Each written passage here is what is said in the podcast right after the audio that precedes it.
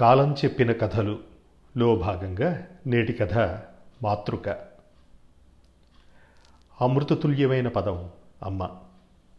మనిషి అస్తిత్వానికి మూలం అమ్మ. గర్భస్థ సమయం దగ్గర నుండి మనిషి చెట్టంత ఎదిగినా కూడా అమ్మ అమ్మే. ప్రతి స్త్రీ అమ్మే. ఏదో ఒక అనుబంధంతో అమతనాన్ని చూసినదే. తాను తిన్నా తినకపోయినా బిడ్డ గడుపే ముందర.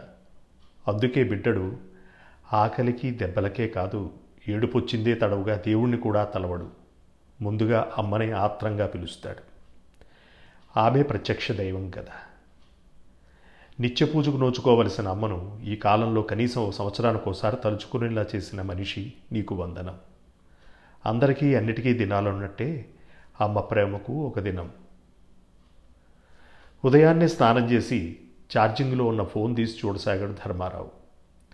విశాలాక్షి కాఫీ ఇచ్చే లోపల. వాట్సాప్లో శుభాకాంక్షల వెల్లువ. ఆ రోజు మాతృదినోత్సవం కదా. అందరినీ చూశాక తనకు కూడా శుభాకాంక్షలు పంపాలని అనిపించింది. అమ్మతో పాటు ఉన్న తన ఫోటోను అప్లోడ్ చేసి అందరికీ కనపడేలా చేయాలని. తన దగ్గరున్న పాత ఫోటోలు తవ్వడం మొదలుపెట్టాడు.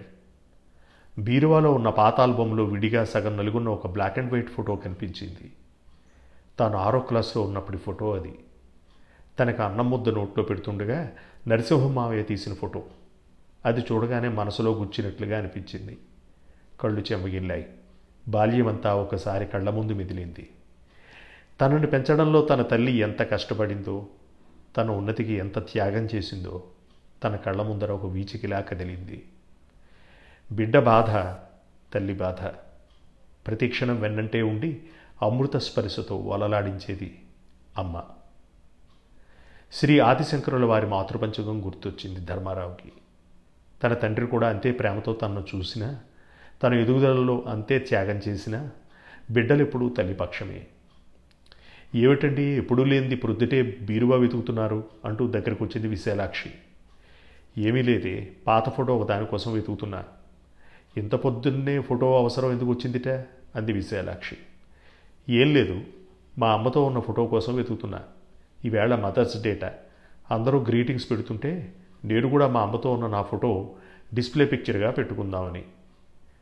ఏమండి? చోద్యం కాకపోతే ఎప్పుడూ లేని ఈ అలవాట్లు ఏమిటండి చక్కగా ఆవిడ చేతికి ఏ పళ్ళో ఇచ్చి కాళ్ళకు నమస్కరించాల్సింది పోయి గ్రీటింగులు పెడుతున్నారా? ఆ వాట్సాప్ ఒక వ్యసనం. బాగా మరిగారు. ప్రతి నిమిషం దాన్ని తడవకుండా ఉండలేకపోతున్నారు. ఎన్నిసార్లు చెప్పినా అంతే. భలే దానివే విశాలాక్షి. నేను మొదట నీకులాగే అనుకున్నా.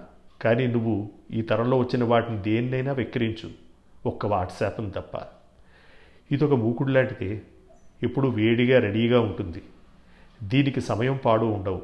పోపుల డబ్బాలోంచి సామాన్లు తీసివేసినట్టు ఒకటి దాంట్లోంచి తీసి ఇంకొకటి దాంట్లో వేయడమే.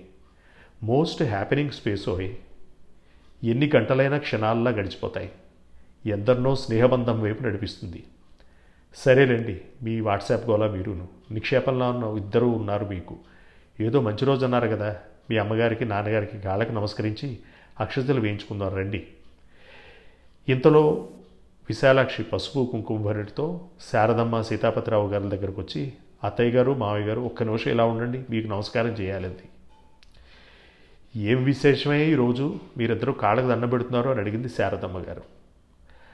మదర్స్ డేట్ అత్తయ్య అంటే మాతృదినంట. ఈరోజు మీ అబ్బాయి చెప్పారు. అదేం దినరా అబ్బాయి? వింత కాకపోతే నేను క్షేమంగానే ఉన్నాను కదరా. అది కాదే అమ్మా మాతృత్వానికి కృతజ్ఞతగా ఈరోజు ప్రపంచమంతా మాతృదినోత్సవంగా జరుపుకుంటారు.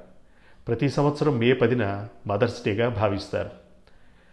బాగానే ఉందిరా అబ్బాయి కానీ నీ అమ్మగా నాకు కావాల్సింది ఈ ప్రేమ. ఈ ఒక్కరోజుకే కాదురా. నేను బతుకున్నాళ్ళు ఇదే ఆప్యాయతతో ఉంటే చాలు. మీరు మీ పిల్లలు ఆనందంగా మా ఎదురుగా తిరుగుతూ మాతో అభిమానంగా ఉంటే నాకు మీ నాన్నగారికి ఇంకేం కావాలి? అంది శారదమ్మ గారు.